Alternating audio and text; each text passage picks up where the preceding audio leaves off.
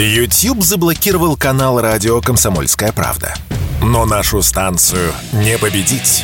Видеоверсии всех наших программ смотрите во ВКонтакте в группе «Радио Комсомольская правда». Здесь вы найдете прямые эфиры, эксклюзивные закадровые съемки и неформальное общение с нашими ведущими. Спешите видеть «Радио КП». Что будет? Честный взгляд на пятнадцатое июня. За происходящим наблюдают Игорь Виттель и Иван Панкин.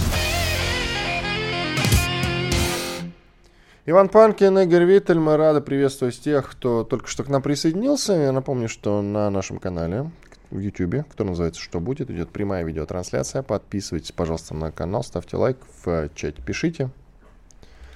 И не забывайте про другие платформы: YouTube, ВКонтакте и, конечно же, про подкаст-платформы Яндекс.Музыка, Google Подкаст, подкаст точка ру. Ну а мы продолжаем.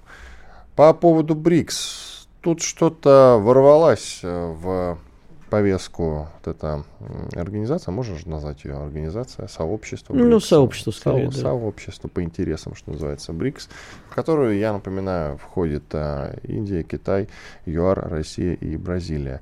И сейчас речь зашла, насколько я понимаю, о некоторых новых членах.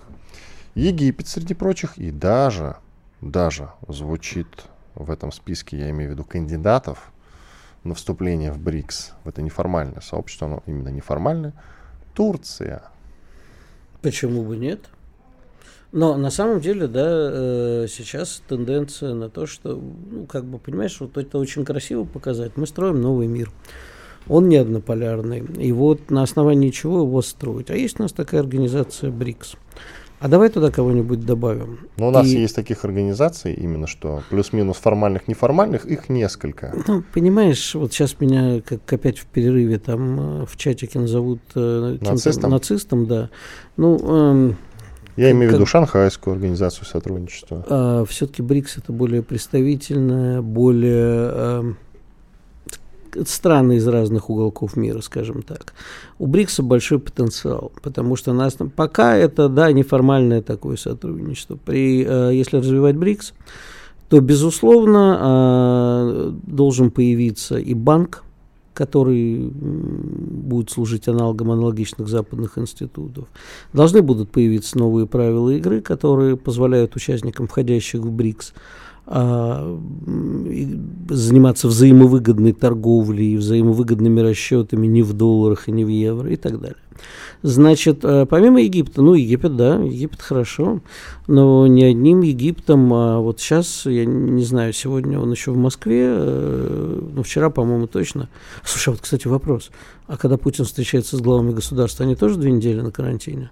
Понятия не имею. Вот. А про кого ты говоришь? Кто я сейчас... Э, нет, ну сейчас глава... Ну, вообще считается, что перед тем, как встречаются, это большие мероприятия с президентом, то люди сидят на карантине пока. Чтобы, не дай бог, ничего. И это правильно, я считаю. Так вот, э, Алжир, президент, э, глава Алжира сейчас у нас находится в стране, ну, находился, по крайней мере, вчера еще, ведет мероприятие. Алжир тоже очень хочет в БРИКС. Э, и вообще странно, ну, знаешь, будет смешно, когда туда пойдут, об этом уже тоже осторожно заводит речь, э, монархии Персидского залива. Вот когда туда саудиты, э, эмираты, вот тут уже э, действительно у Запада крышечку-то сорвет. Потому что м- это большие деньги, это серьезные связи, и это, в общем, старые, ну, если говорить о саудитах, партнеры Запада. А тут они, значит, какие-то шашни мутят э, не просто с БРИКСом, а в БРИКСе все-таки один из самых главных ингредиентов, если не главный, это Россия. Это что ж такое получается? Россия, не Китай? Ну, все-таки мы, по-моему, стояли у основания. Ну и что? Да неважно. Главное, что то, что это пока иногда, слушай, ну мы вот тоже, я там сколько лет БРИКС существует, я всегда иронизирую. Ну и что, ну БРИКС, ну встретились, ну, ну да, поговорили. Ну, вот но вот а, сейчас это движется в сторону того, что будут присоединяться. Во-первых, это очень неприятный удар по имиджу. Это как вот сейчас на фронте, когда наши уничтожают леопарды, Брэдли, Я думаю, что скоро уже и эф шестнадцать начнут там сбивать. И тогда это, знаешь, вот этот вот миф о непобедимости Запада и на поле боя, и экономическом, он даст такую трещину. Это как же так? Самое современное оружие, ну, никому же там не вдомек задумываться над тем, самые современные или это устаревшие танки, но они горят точно так же, как и все остальные. И незыблемые устои доллара в международных расчетах, это что? Незыблемые устои, а вот и хрен.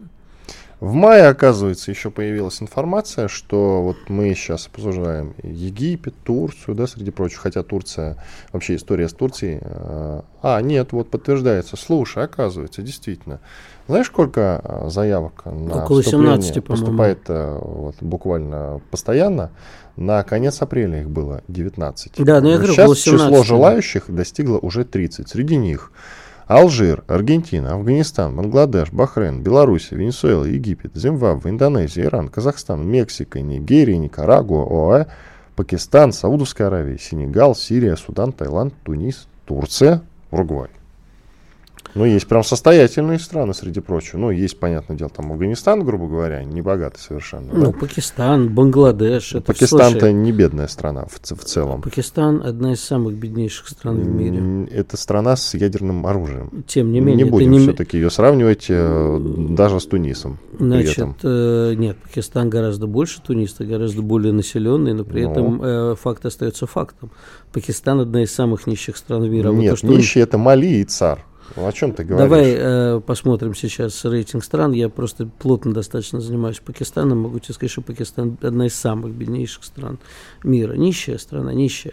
Но дело не в этом. Если по- по- посмотреть, то, в общем, э, задается, надо задаться вопросом, а что их всех объединяет? Вот что их всех объединяет? Общие экономические интересы и желание, простите за выражение, примкнуть к финансовой сиське. Тут будут такие страны-доноры типа Китая, да, а будут вот страны-получатели. Кто там у нас еще был? Бангладеш, ну, тут угу. тоже... Но а, это очень населенные страны. Они, ну, ладно, они не Пакистан. Просто населенные, они перенаселенные. Перенаселенные. Ну, да. Бангладеш это... В этом вопрос... смысле это выгодные участники БРИКСа? Вопрос, смотри, что такое выгодно?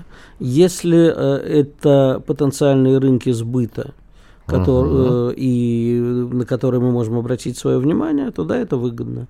А кормить, как мы это делали, пытаясь строить там любые экономические проекты в советское время, мы никого не будем, а взаимно выгодно сотрудничать будем. Мы уже кормим, зерновая сделка. Часть стран, которые сейчас хотят примкнуть к БРИКС, очень зависимы от этой истории. А, я ничего в этом плохого не вижу. У нас избыток. Я тоже не вижу. У Ты говоришь, и... прокормить не будем, а я тебе Нет, говорю, кормить в смысле, кормим. Понимаешь, это вот поддерживать любые режимы, вкладывать бессмысленно деньги. Да, зерно все тобой, гораздо Игорь, проще. У Господь нас есть... с тобой. Мы постоянно поддерживаем режимы все, любые.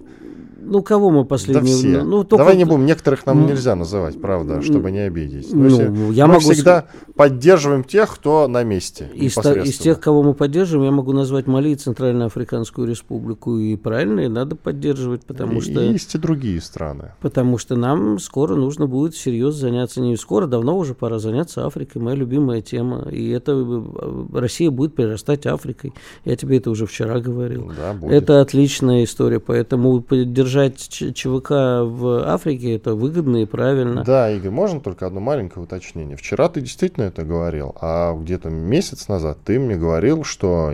А, когда Си Цзиньпинь, это не весь был, когда Си Цзиньпинь э, приезжал на встречу к Путину, ну. ты мне говорил о том, что, Вань, нам в Африке на самом деле, ну да, у нас там есть интерес, а я тебе говорил, что, скорее всего, Си и Владимир Владимирович, среди прочего, делят как раз Африку. Ты говорил, Вань, Господь с тобой. Это практически прямая цитата. Ты, уже все Китай там подмял под себя, правильно. У нас там почти ничего нет. Правильно.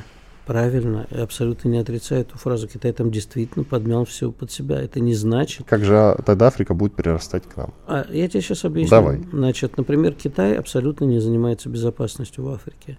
Китай что делает? Приходит, вкладывает деньги... А в основном даже не, не столько вкладывают деньги, вот в Конго как получилось, они там забрали под себя э, весь кобальт, а сказали, а мы вот, вы знаете, мы вам за это платить сейчас не будем, мы будем вкладываться в вашу инфраструктуру. Как потом выяснилось, э, деньги вкладывались не в инфраструктуру, а в карманы президентской семьи, ну, как это обычно бывает. а кобальт как-то оказался весь под китайцами. А вот то, что там вся Африка горит из-за вооруженных столкновений, этим Китай не занимается. Поэтому вместо России обеспечить безопасность Африки, контролировать Китай и работать там вместе с Китаем. Не делят они Африку. Они э, хотят работать вместе. Точнее, не они, а мы, да. Мы хотим работать вместе с Китаем. Как это получится, это очень спорный вопрос, потому что Китай э, начал уже тоже возмущаться нашим присутствием в Африке. Вот, видишь, как бы нам из-за этой Африки нет, с Китаем не рассориться. Нет, мы не рассоримся из-за Китая, с Китаем из-за Африки. Я тебе просто говорю о том, что вопрос, а нужен ли БРИКС, в каком формате и кто нам нужен в БРИКС, сейчас приобрел скорее политический оттенок, чем экономический. А Потому... что касается ШОСа, раз уж мы говорим про все эти объединения. ШОС... Почему ты, кстати, сказал, что ШОС не такой серьезный, как Нет, БРИКС? Ну все-таки там в ШОСе представлены региональные игроки в основном. Но а, там посильнее ребята сидят. Смотри, э, пусть все флаги будут в гости к нам, но в ШОС на, на самом деле никто заявки не подает и не стремится. По политическим флагманам, идеологическим флагманам всегда был БРИКС, как союз крупных растущих государств. БРИКС же как образовался? Не потому что это какие-то взаимные интересы, а именно как э, союз э, растущих государств, новых экономик, когда он создавался. Никто же не знал, что потом Китай станет первой экономикой мира, и мы окажемся рядом. Не, нет, там тоже, вот я проверяю эту информацию, в Шанхайскую организацию сотрудничества тоже уже ряд желающих вступить, это и Катар, Сирия, ОАЭ, возможно, немножко устаревшая информация, но постоянно я уверен. Я бы не ставил полно. Катар, Сирии рядом, понимаешь? Да причем тут Непал, Камбоджа, ну и так далее и тому подобное. Их много на самом деле. Камбоджа, Их много. Камбоджа моя любимая страна. Ну я понимаю, что это тоже не богатое как бы государство, но тем не менее. Ну тем не менее. Тут то же самое все. Наверное, э, нельзя забывать и про Шанхайскую организацию сотрудничества, когда мы говорим про БРИКС. спорт ка пэ точка ру. О спорте, как о жизни. Что будет? Честный взгляд на пятнадцатое июня. За происходящим наблюдают Игорь Виттель и Иван Панкин. Панкин и Виттель, мы продолжаем. К нам присоединяется экономист и предприниматель Петр Заборцев. Приветствуем вас, Петр. Добрый день, добрый день. Здравствуйте, Петр. Ну что, поговорим о том, что происходит на Питерском форуме? Меня Давайте. Питерском... Я, я как раз здесь. О, да. О ну вчера... Как... Вечеринки все отменили или что-то проходит? Вы знаете, я на вечеринки не хожу, я не пьющий. А при чем тут э, а вы считаете, что люди ходят вечеринки, на вечеринки да. только чтобы выпить? Нет, конечно, для нетворкинга, но у меня достаточно было. Я сделал всю свою программу, которую хотел еще вчера. Я был на дне эм эс пэ, на форуме эм эс пэ no. э, в рамках пэ эм э эф. В рамках большого форума, но мне там делать нечего, у меня там просто нет бизнес-интереса. А, ну тогда расскажите, кстати, про малый и средний би- бизнес, малое и среднее предпринимательство, о чем, если коротко, говорили. Как спасать-то ну, будем говорили... и помогать? Э, в целом основная повестка была посвящена... международному сотрудничеству. Я, честно говоря, не очень понимаю, зачем это было сделано сейчас, но, видимо, государство ищет какие-то варианты, как все-таки развивать сектор эм эс пэ. Дело в том, что сектор эм эс пэ в нашей стране, к сожалению, не растет уже много лет относительно доли валового внутреннего продукта. И, соответственно, ищутся самые разные варианты, как это сделать.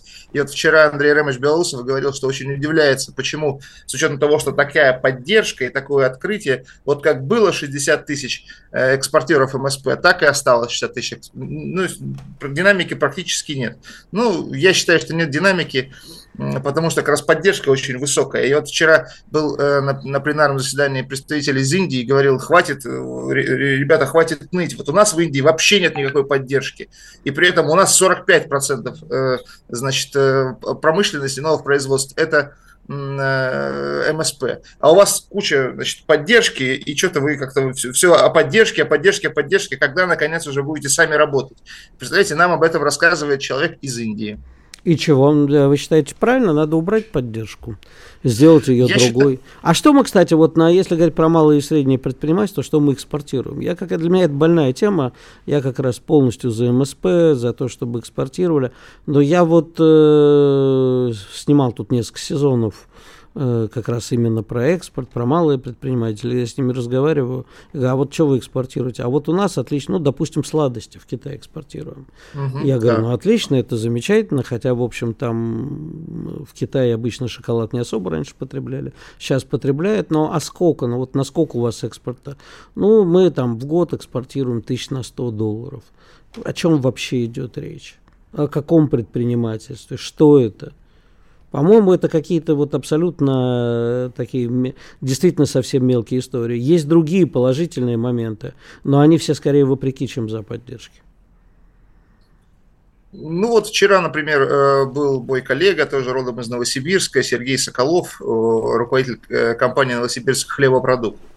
Соответственно, в Новосибирске мы знали, что он большой производитель хлеба и продукции этой темы. И говорит, что вот выход на рынки Китая при поддержке, значит, государственных, регионального, российского экспортного центра позволило ему нарастить выручку намного. То есть он стал крупным бизнесом, перешел из стадии среднего бизнеса в стадию крупного бизнеса. А что есть, поставляет-то? Я, как понял, он поставляет, значит, продукции, связанные с сельским хозяйством. Это, то есть, продукты передела зерна, значит, подкормку для, значит, зерновых, значит, какие-то... То есть, значит, это би ту би, это не потребительский рынок? Нет, это не потребительский рынок, это би ту би. Mm-hmm. Была там и би ту би история, связанная, значит, с девушкой, которая поставляет косметику. Вот она, значит, хорошо себя зарекомендовала здесь, в России, и теперь продвигает косметику, в том числе и в Китае. Рассказала, рассказывала свой кейс, который... Значит, как раз про то, что в Китае все по-другому. Ну, ну вот, вот такая вот история. Конечно, эм эс пэ не может экспортировать что-то очень большое, на то он и эм эс пэ, что они маленькие, что, что мы маленькие. Соответственно, и много, много не проэкспортируем. В целом, вы же помните, что ограничения по эм эс пэ – это, значит, восемьсот миллионов выручки всего в рублях, а это, значит, десять миллионов долларов выручки в, значит, ну, долларовой выручки для малых предприятий. И, по-моему, два миллиарда, по-моему, всего для средних. Поэтому... А государство-то с этого что? Вот смотрите, государство же, ну, в моем примитивном мозгу картина выглядит так. Государство помогает, чтобы бизнес встал на ноги. Поддержать бизнес. Это не значит, что государство, вот, э, если это не стратегическая отрасль, э, что государство должно вечно помогать, создавать какие-то тепличные условия, а вы должны сидеть и ныть. Ну, я имею в виду представители малого и среднего бизнеса. Это же немножко не так выглядит. Ну, естественно, это должно выглядеть не так. Дело в том, что вот государство в лице своих спикеров заявляет, что мы часть мировой экономики и видит, значит, развитие экономики в том числе благодаря доступу к глобальным рынкам. И, соответственно, как говорится, идет, ведется работа по налаживанию кооперационных связей не только среди крупного бизнеса, но и среди малого бизнеса, чтобы для малого бизнеса глобальный рынок тоже был точкой роста. В этом смысле, как бы, это увеличивает диверсификацию, по идее, соответственно, и создает новые возможности для, для, для развития, в том числе и малых предприятий, их выращивания уже для средних и крупных, создания новых национальных чемпионов. Но это в теории. А на практике такого не происходит. Сейчас, соответственно, и правительство, и, значит, общественные организации гадают, почему это так. Но я думаю, что это так, потому что пуповина слишком крепка. И в этом смысле э, здесь нужно найти баланс между правильным стимулированием, правильным стимулированием, предположим, того же экспорта, если вы хотите экспортировать. Я, честно говоря, думаю, что он уже внутренний рынок. Но если вот именно об этом я вас и хотел спросить. А да. Не кажется ли вам, что государству сейчас важнее сказать нашим всяким самоделкиным, в хорошем смысле, никакой негативной коннотации, э, левшам нашим традиционно сказать: ребят, вот государство нуждается э, в таких-то вещах. Это сейчас входит в планы стратегического развития России. Поэтому, если вы готовы работать на этом сегменте, мы а, дадим вам все возможные преференции, но и спрашивать будем строго, если вы этого не сделаете. Либо наоборот, второй, если речь идет о фундаментальной и прикладной науке, сказать, что вот давайте мы забываем сейчас про предпринимательство в вашем сегменте, мы вкладываем а, в то, чтобы а, в те отрасли, которые будут сейчас... нужны стране. И Петр говорит условный: да, государство, я вот умею делать такую хитрую заковырину, которая повысит, э, не знаю, целкость и кучность наших дронов на семьдесят пять процентов. Говорит, отлично, Петр, вот тебе все. Ну и спросим, если не сделаешь. Чего? Что не так, что вы смеетесь? Дело в том, что ну, то, как вы говорите, оно правильно, если бы мы говорили, предположим, про какую-то корпорацию, причем не очень большую. Если мы говорим про государство, то его управление должно быть, носить системный характер. Правильно. И в первую очередь опираться на инициативу, которую демонстрируют сами, сами люди. И в этом смысле вот вашу идею, то, что вы говорите по поводу создания условий, конечно, хотелось бы обсуждать, но обсуждать не в формате э, вот у вас какая-то песочница или там какая-то, какие-то инкубатор, пожалуйста, работайте, а в формате создания кооперационных связей. Условно говоря, государство создает не э, спрос, а управляет цепочками спроса, насыщая их, предположим, ликвидностью, где-то создавая офсетные контракты, которые будут обеспечивать выращивание нужного, ну, нужного производителя в рамках цепочки передела, где-то снабжая оборотными средствами, но как бы связывая между собой разные этапы переделов для того, чтобы вся цепочка возрастала. Вот это более правильный подход, на мой взгляд.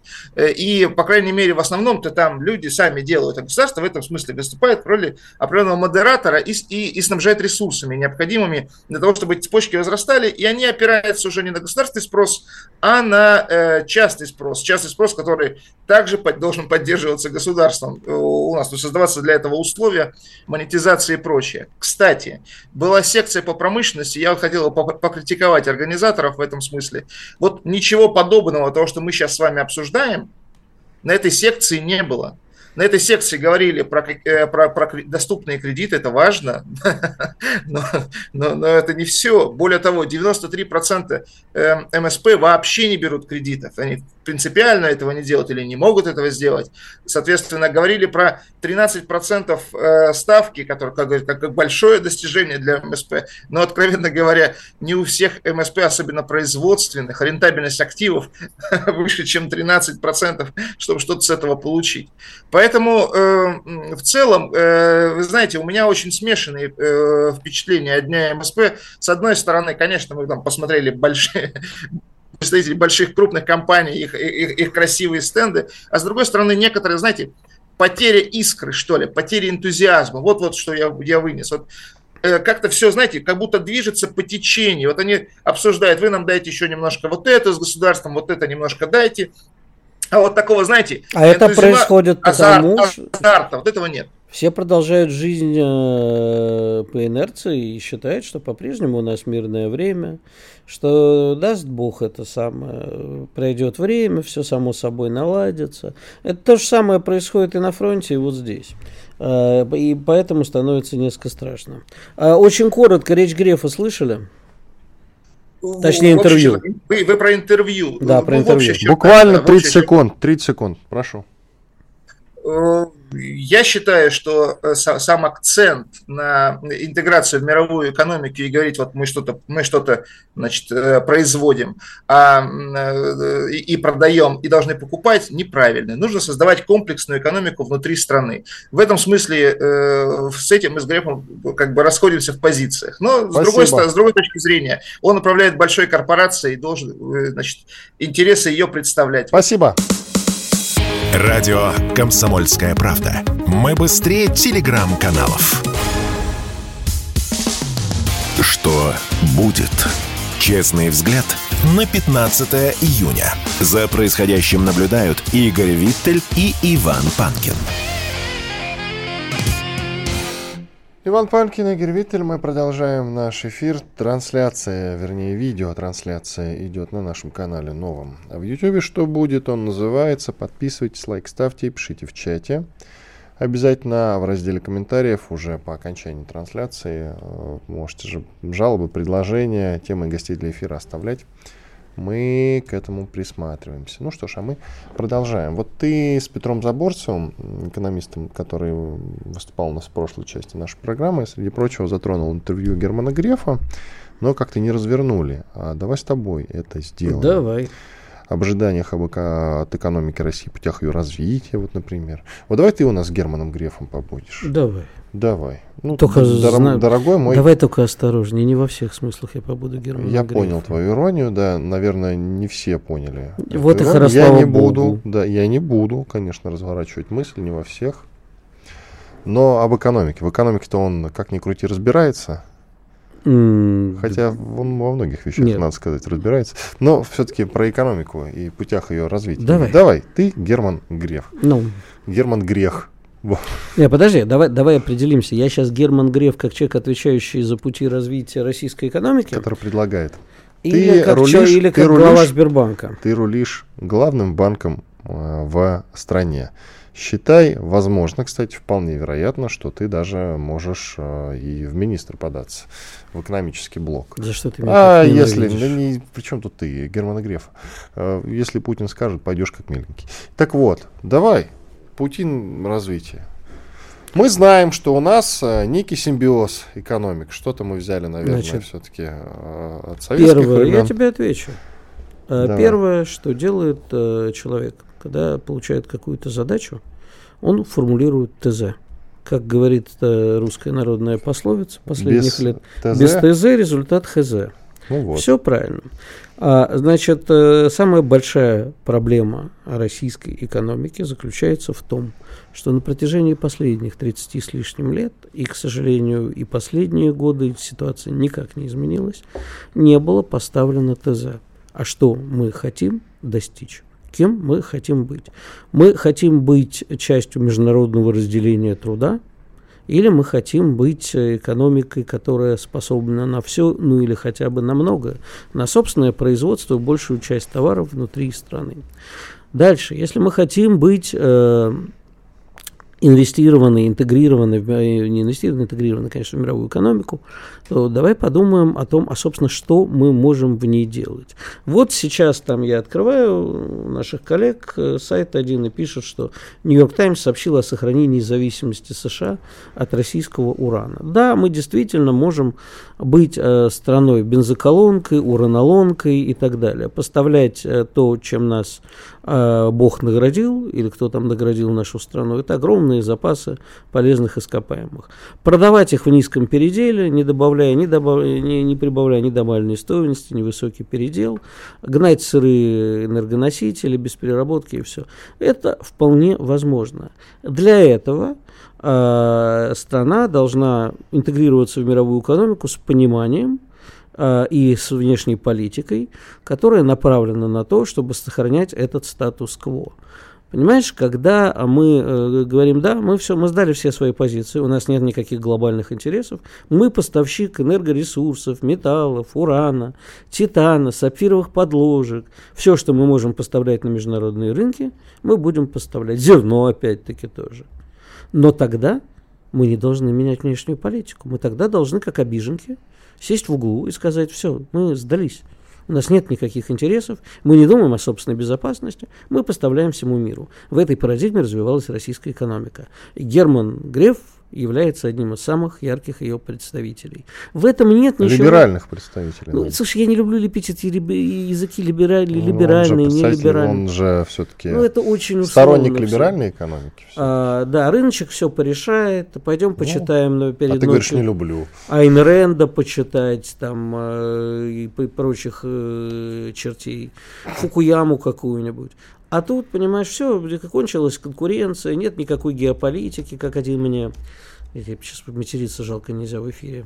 Вот тот, который Путина назвал придурком, э, то есть Путин его назвал придурком, простите, ради бога, заговорщика. Слава богу. Вот, э, вот когда Путин... Ты был он, на краю. Да, э, и он, он, он действительно придурок. Он сейчас рассказывает, что... Он мне рассказал еще десять лет назад, что никакой геополитики на самом деле нет, это все выдумки России. О каком речь-то? Сергей Александрович Медведев, есть а. такой персонаж. Я не хочу его называть, мне противно, потому что, ну, неважно. А, так вот, да, это вполне возможный такой э, путь развития экономики. Но тогда, еще раз повторю, внешнюю политику нельзя было трогать вообще.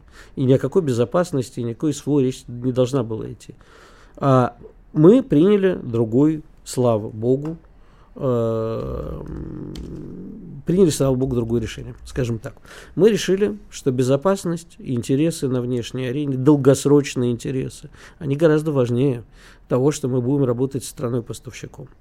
Но мы забыли об этом спросить экономику. И вот когда экономика тридцать с лишним лет несется у-у-у, по рельсам в одну сторону, а потом ты говоришь, поезд стой, раз-два. Что делает поезд? Правильно, поезд попадает в аварию. Сейчас идет такой долгий путь торможения, мы еще не сошли с рельсов. Для того, чтобы мы не сошли, ну, знаешь, я не знаю, как сейчас, я помню, вот в восьмидесятые годы, когда за границу ездили, там поезда в ЧОПе, вот, то, что сейчас нынче Украина, тогда было Советским Союзом, поднимали вагон, переставляли на другие рельсы, ширина колеи другая. И вот это вот, по идее, надо сейчас сделать. Все, что я вижу в речи, в интервью Грефа, это исключительно... Знаешь, как в фильме «Обыкновенное чудо» было. Дальше во всем виноват мой дедушка. Когда при нем душили мою бабушку, он стоял и приговаривал, погоди, еще может обойдется. А потом шел за гробом, упал и умер. Вот э, Греф сейчас, погоди, еще все обойдется, мы все правильно делали, мы все правильно делаем, быстро не получится. А как получится? Вот как получится, если завтра с нами Китай перестанет по какой-либо причине, Турция и так далее? Где рынки-то будут? Хороший вопрос, Игорь. Где будут рынки? Не, не знаю. Видимо, что-то там сегодня перечислял. Бангладеш, Непал, при всем моем уважении к этим странам. Не, ну это все-таки густонаселенные страны с огромным да, количеством с, населения. Да, что-то покупать да будут. Огромное количество населения без денег, скажем. Да, что-то покупать будут. Не знаю, спички, да. например. А у нас, я вот, кстати, на днях пытался выяснить, у нас вообще живая балабановская фабрика, которая спички выпускает? Понятия не имею, вот. Честно. Кстати, интересно. А баковская фабрика резиновых изделий, которая выпускала противогазы и презервативы, вот где они? Я что-то не слышу. А мы хорошие презервативы выпускали?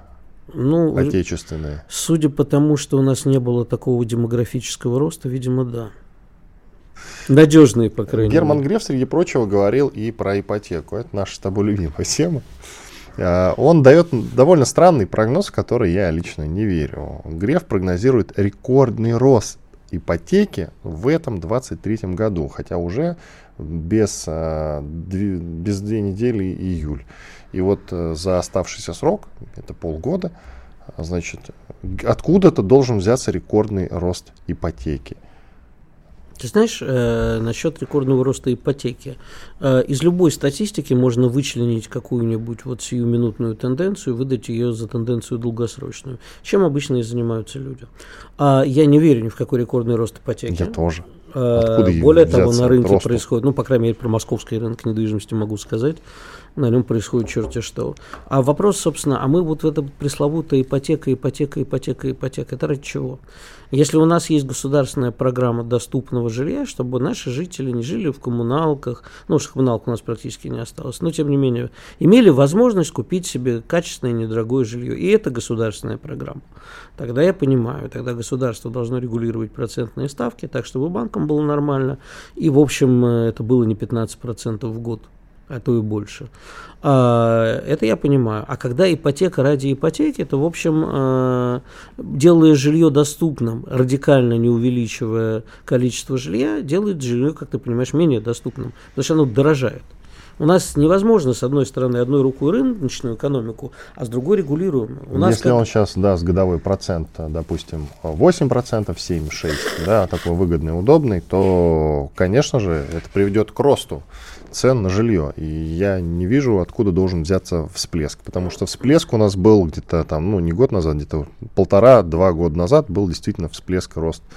Пока у нас выигрывают бандиты-застройщики. Понимаешь, это люди, которые, на мой взгляд, уничтожают зачастую города ради прибыли. Это у нас продолжается. Ради человейников, да. Да. Вот ради этих человейников я считаю, что вообще будущее России в малоэтажном строительстве, в частном малоэтажном строительстве, да? А не в строительстве человейников. А где место под это взять? А у нас страна пустая стоит. Вот когда на самолете летишь куда-нибудь из Москвы в Владивосток, я очень люблю в окошко, я вообще не люблю сидеть у окошка, но стараюсь в таких случаях сесть у окошка и посмотреть и что вниз. Там, кроме облаков, Беско... Нет, ну иногда летишь, что все-таки на облака расступает. Видишь, бесконечное абсолютно пространство. Бесконечное, незаселенное. Посмотри на плотность населения России и сравни ее с плотностью населения Индии. Да даже у с, нас с населенностью потенци... Бангладеша. Она размер... Бангладеш, Бангладеш кажется, размером... население Индии. Да, он размером с Волгоградской области, а народ там живет больше, чем в России, сильно больше. Да, да вот, вот такая вот густонаселенная вот, страна. Вот тебе ответ. Создай комфортные условия для жизни в любой точке страны, и будет тебе где-то комфортнее, жить. Чем Бангладеш. А в любом случае мы живем комфортнее, чем Бангладеш. Иван Панкин и Игорь Виттель. Уходим на перерыв. Через две минуты продолжим. Оставайтесь с нами. Радио «Комсомольская правда». Никаких фейков, только правда. Что будет? Честный взгляд на пятнадцатое июня. За происходящим наблюдают Игорь Виттель и Иван Панкин. Иван Панкин, Игорь Виттель. Ну что ж, финал нашего сегодняшнего выпуска. Давайте на... поговорим на серьезную. Очень неожиданную для утреннего эфира, правда, тему. Массовое отравление в Братске. Пострадали более тридцать пять человек. Следственный комитет завел дело. Угадайте, чем люди отравились? Отравились люди шаурмой. Самый народный. Шавермой. Шавермой, шаурмой. Шау... Шаурма. Куры — это шаурма. Так вот, друзья, самый народный продукт. Практически. Не такой народный, как сидр, шутка. Но что-то как-то эти отравления, благо в... этой истории, которая случилась в Братске, нет а, смертельного исхода. Я надеюсь, и не будет. А в случае с мистером Сидром, конечно, все куда более печально. Там погибли более тридцать человек. Это на самом деле ужасно. Возможно, кстати, остальные, те, кто по-прежнему находится в реанимации, не застрахованы. Но будем за них молиться и надеяться на лучшее. А вот что касается шаурмы в Братске, это, конечно, история, история. Вроде бы все делаем правильно, в том направлении, чтобы народ у нас не травился ни сидром, ни пивом, ни колбасой и ни шаурмой. Но с другой стороны, друзья, вот вы э, ранним утром, проходя где-нибудь мимо станции метро, если это не э, крупный город, около остановок, практически в каждом городе есть какая-то шаурмятня. Вы ранним утром, когда они открываются, гляньте, пожалуйста, вот когда они э, кур-то устанавливают, да, вот эту огромную тушу из кур, она... Во что завернуто, друзья? В полиэтилен, клееночку, целлофан. Не в этом дело, слушай. Целлофан. Ну, не, послушай, значит, я тебя... Ну, стоит коптица уже, потому что разогревается. Я, я понимаю, Вань, но ну. это, это, это, вопрос же надо решать целиком. Это должна быть комплексная история. Первое. Отменить а, шаурму, чертовой бабушки. Нет, нужно, э, у нас, знаешь, вот это, это очень сложная история, потому что у нас все малые и средние предприниматели, о которых мы сегодня говорили. Отмените проверки, не кошмарьте бизнес. Помнишь, что Дмитрий Анатольевич говорил? Бизнес перестаньте кошмарить.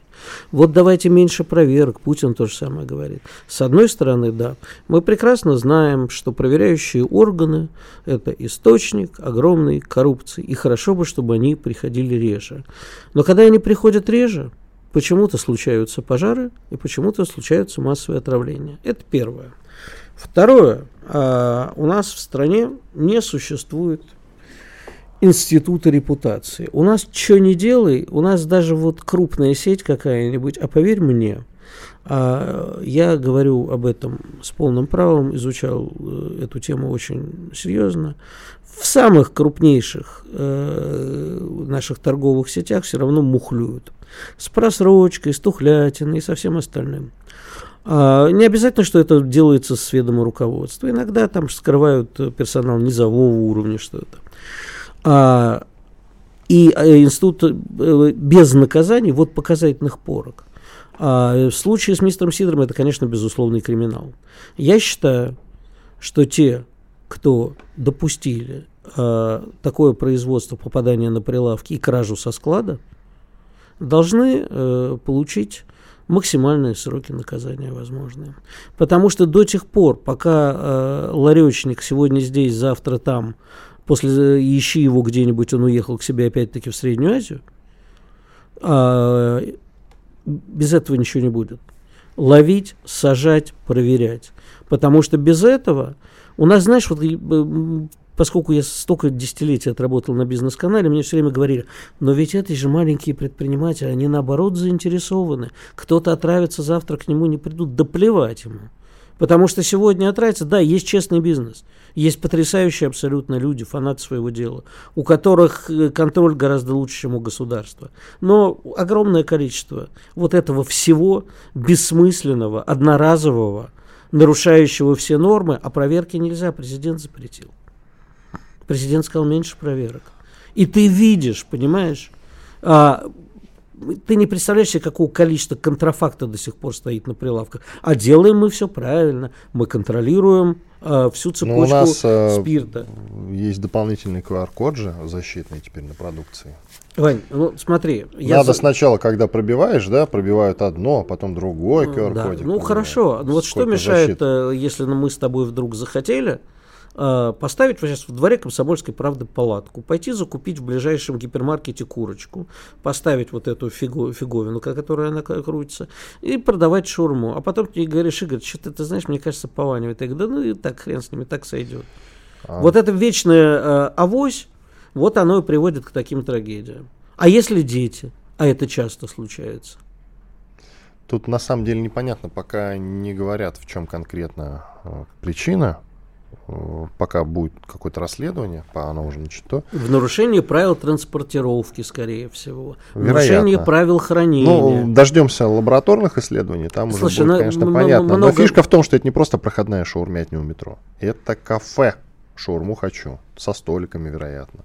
Прям такое, знаешь, полноценное. Ну, я думаю, что в братский народ суровый, они с нарушителями разберутся судом Линча. Ну, у тебя... У меня на все один ответ, да, суд Линча. Суд Линча, да. Игорь, Но смотри, во... как бы ты сам под этот суд Линча не попал. Слушай, значит, каждый человек имеет право призывать к суду Линча и становиться его жертвой. Если... Ты, ты имеешь право, значит. Я да, имею право и призывать право. становиться жертвой, пожалуйста. Правда. В данном случае мое твердое убеждение. Жесточайший контроль. Не просто так вот приходят э, и проверяют, говорят, ну-ка давай-ка сейчас пятерочку занеси, глаза закроем. Вот именно. Вот этим, вот этим все и закончится. Именно пятерочкой, десяточкой, пятнариком, двадцаткой. А еще я хочу сказать то, что я повторяю уже десятилетия в эфирах. Товарищи, спасение утопающих — дело рук самих утопающих, по крайней мере, в пожарах.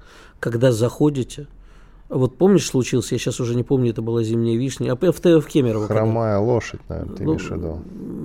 Там много было, сейчас уже не помню и конкретно. «Зимняя вишня» тоже, да. Я позвонил приятелю, который закончил он, пожарную, закончил Академию МЧС, я говорю, скажи, а чего, как вообще, как на самом деле? Он говорит, ты для начала выйди, пройди себя по лестнице в доме. И я тогда вышел, стал спускаться по черному ходу. Заколочено, забито, мусор, все. Люди, вы когда куда-нибудь заходите, вы посмотрите. Закрыты пожарные выходы, не закрыты, заколочены, не нарушают. Знайте свои права и правила. И ты если... часто вот в быту думаешь о пожарных выходах, безусловно, когда ты пошел безусловно. в торговый центр? Ну, Значит, это потому что у... ты ориентированный на это журналист. У а меня у главный... куча других проблем в голове. И главный... за это должен смотреть все-таки другой человек. Да, но никто, понимаешь, к сожалению, вот эту громадную махину не переделаешь за день. Коррупционную систему. И человек должен сам понимать, чувак, в результате все равно спасаться будешь ты и спасать своих детей. И да, у меня есть единственный жизненный принцип. Когда куда-то входишь, обязательно посмотри, где выход. В любой жизненной ситуации. Потому что это не важно, к пожарам это относится, к личной жизни или вообще. За, за, заходишь, посмотри, где выход, как ты выходить отсюда будешь. Uh-huh, uh-huh. И э, это, безусловно, сложнее сделать шаурмой, конечно же. Но, тем не менее, слушай, чувак, ну, в конце концов, э, понюхай продукты. Да, вот сейчас покажешь, где у нас тут выход. Вектор покажи просто. Что... Конечно, вот, да. ну, да, вот, вот нет, у нас это туда, основной потом выход. Туда. А, это нет, основной выход. А еще у нас там есть балкончик, с него еще. А, должны, можно с балкончика. А знаешь, в чем основная проблема? Что у нас вот сейчас строят человейники, а есть индивидуальные системы эвакуации, которые просто вот за, кидаешь на перила и вот по этому туннелю летишь. А у нас в небоскребах такое не построишь. Вот этих человечничков, которые сейчас строят. Угу. Игорь, у нас на всякий случай тебе сообщаю. У нас есть выходы в конце коридора. Два. Хорошо, проведи то, мне противопожарную инструктаж. инструктаж. Да, и в той части, и в этой. И, то ты полгода уже работаешь только в утреннем шоу, и сейчас... То, ну, понимаешь, я, я, я нарушил этот принцип единственный раз. А, когда я увидел, сейчас, да? Нет, когда я увидел Панкина, я почему-то надо было подумать, как я буду выходить из этого там. А, и чего-то не выходишь. Нет, надо сказать, чего-то привык, не выходишь. Знаешь. Да, понимаю, дело привычки. Да, так такое, вот я тебе хочу, я хочу сказать, что, безусловно, строгое наказание, э, не увеличить проверки, но сделать так, чтобы они все-таки были, а не просто из одной крайности в другую. И э, дело рук. А может, от обратного? Как? А, ну, давай посмотрим. Сколько у нас а, стоит сейчас, я имею в виду, все необходимые выплаты, чтобы у тебя бизнес начал работать? Ну, сколько ты должен стегнуть государству? М? Mm. А у нас кредиты э, на бизнес, они доступные? Нет, они недоступны. Вот. А может, с этого начать все-таки? Может быть, с другого а, конца подойти? Я думаю, что все-таки на открытие шаурмячной э, никто не берет кредита. Игорь, ты глубоко заблуждаешься. Да, я просто не пытался открыть. А, а, вот а, ты попытайся. Вот смотри, есть метро Дмитровская, да? Вот там да. В, заходишь в переход. На... Покажешь, кстати, где я все хочу на метро пересесть, а ты мне не... Видимо, все плохо, да, Игорь, что на метро решил пересесть. Так вот. Пробки, пробки. Там небольшие пары небольших кофеинок. Вот, я не знаю, два квадратных метра, три-четыре квадратных метра, их несколько. Ты знаешь, сколько стоит, чтобы их оборудовать и запустить? Просто оборудовать.